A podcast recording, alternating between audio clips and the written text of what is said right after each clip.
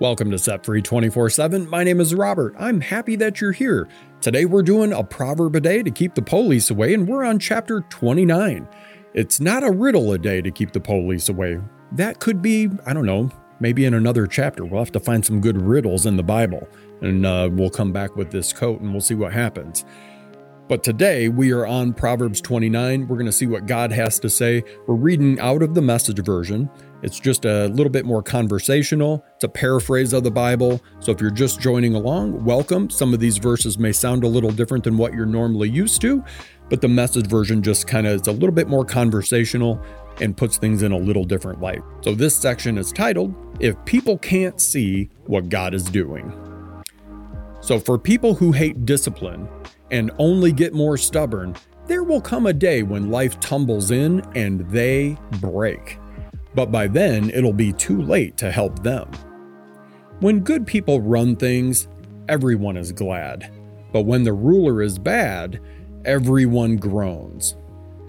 If you love wisdom, you'll delight your parents, but you'll destroy their trust if you run with prostitutes. A leader of good judgment gives stability. An exploiting leader leaves a trail of waste. A flattering neighbor is up to no good. He's probably planning to take advantage of you. Evil people fall into their own traps. Good people run the other way, glad to escape. The good-hearted understand what it's like to be poor. The hard-hearted haven't the faintest idea.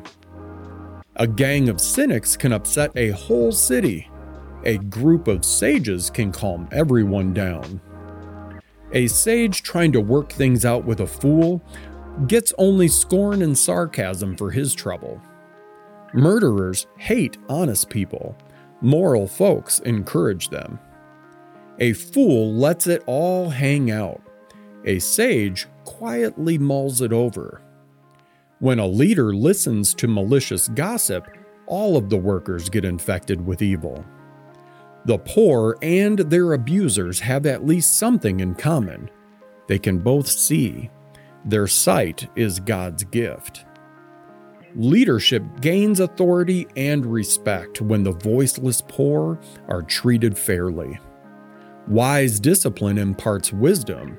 Spoiled adolescents embarrass their parents. When degenerates take charge, crime runs wild, but the righteous will eventually observe their collapse. Discipline your children, you'll be glad that you did. They'll turn out delightful to live with. I try to be delightful.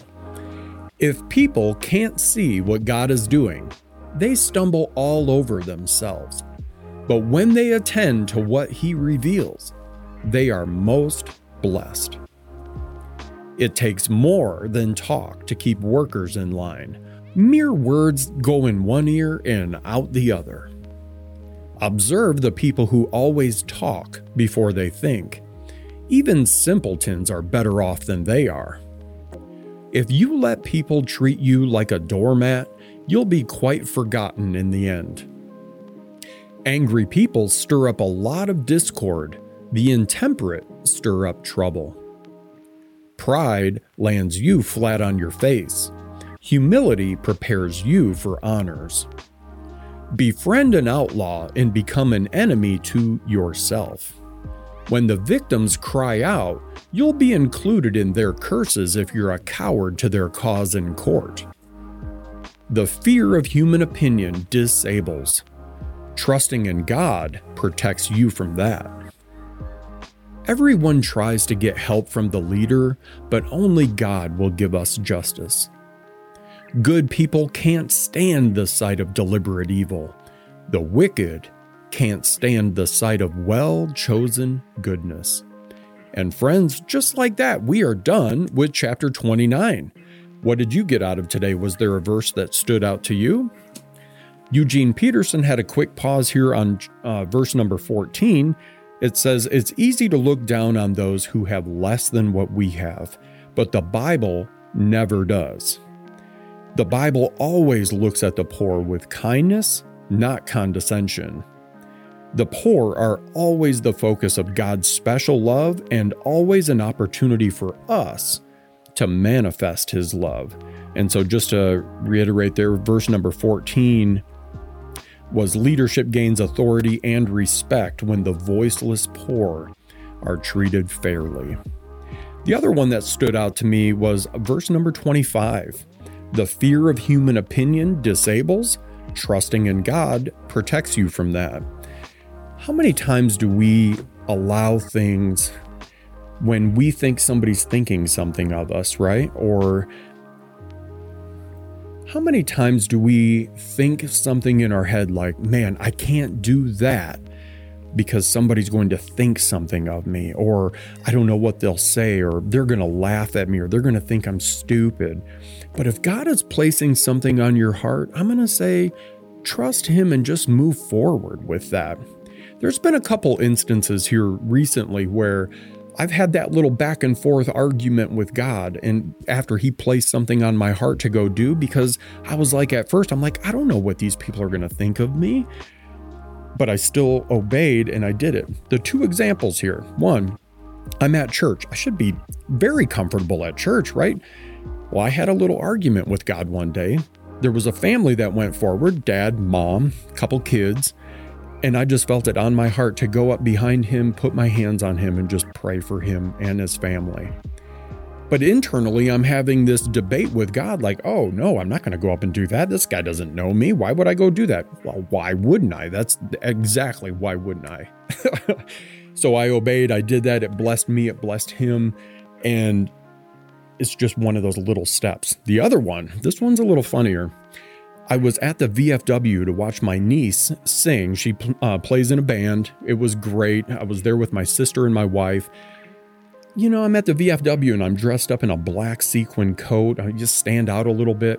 And I see this guy and he's got this shirt on. And the shirt was one of those, in memory of, and it had the dates there on the bottom. And I looked and I saw the date was March 6th.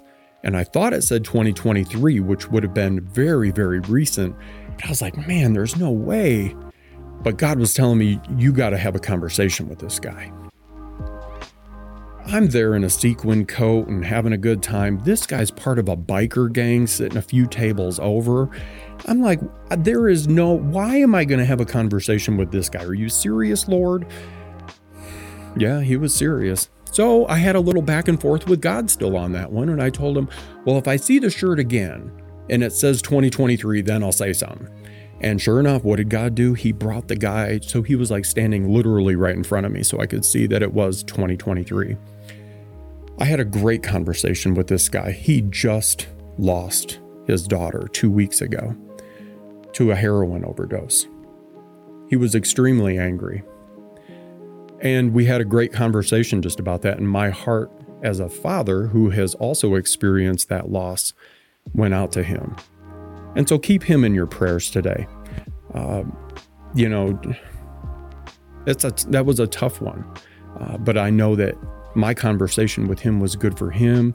It was good for me. We got to chat for a little bit and the night was great. It really was. So if you feel that pull on you to be obedient, maybe just talk to somebody, say something to somebody, do something for somebody. Follow that lead because God is putting that on your heart for some reason, and don't care. Don't care what everybody else is going to think or say or whatever. Be obedient and just do what you got to do. So, friends, that's all I have for today. I hope you're having a great day and a great week, wherever you are and whatever day that it may be. Give this episode a like, a share. If you have any prayer requests, drop them in the comments. I'd be happy and honored to pray for you. And I can always use some prayer too, believe that.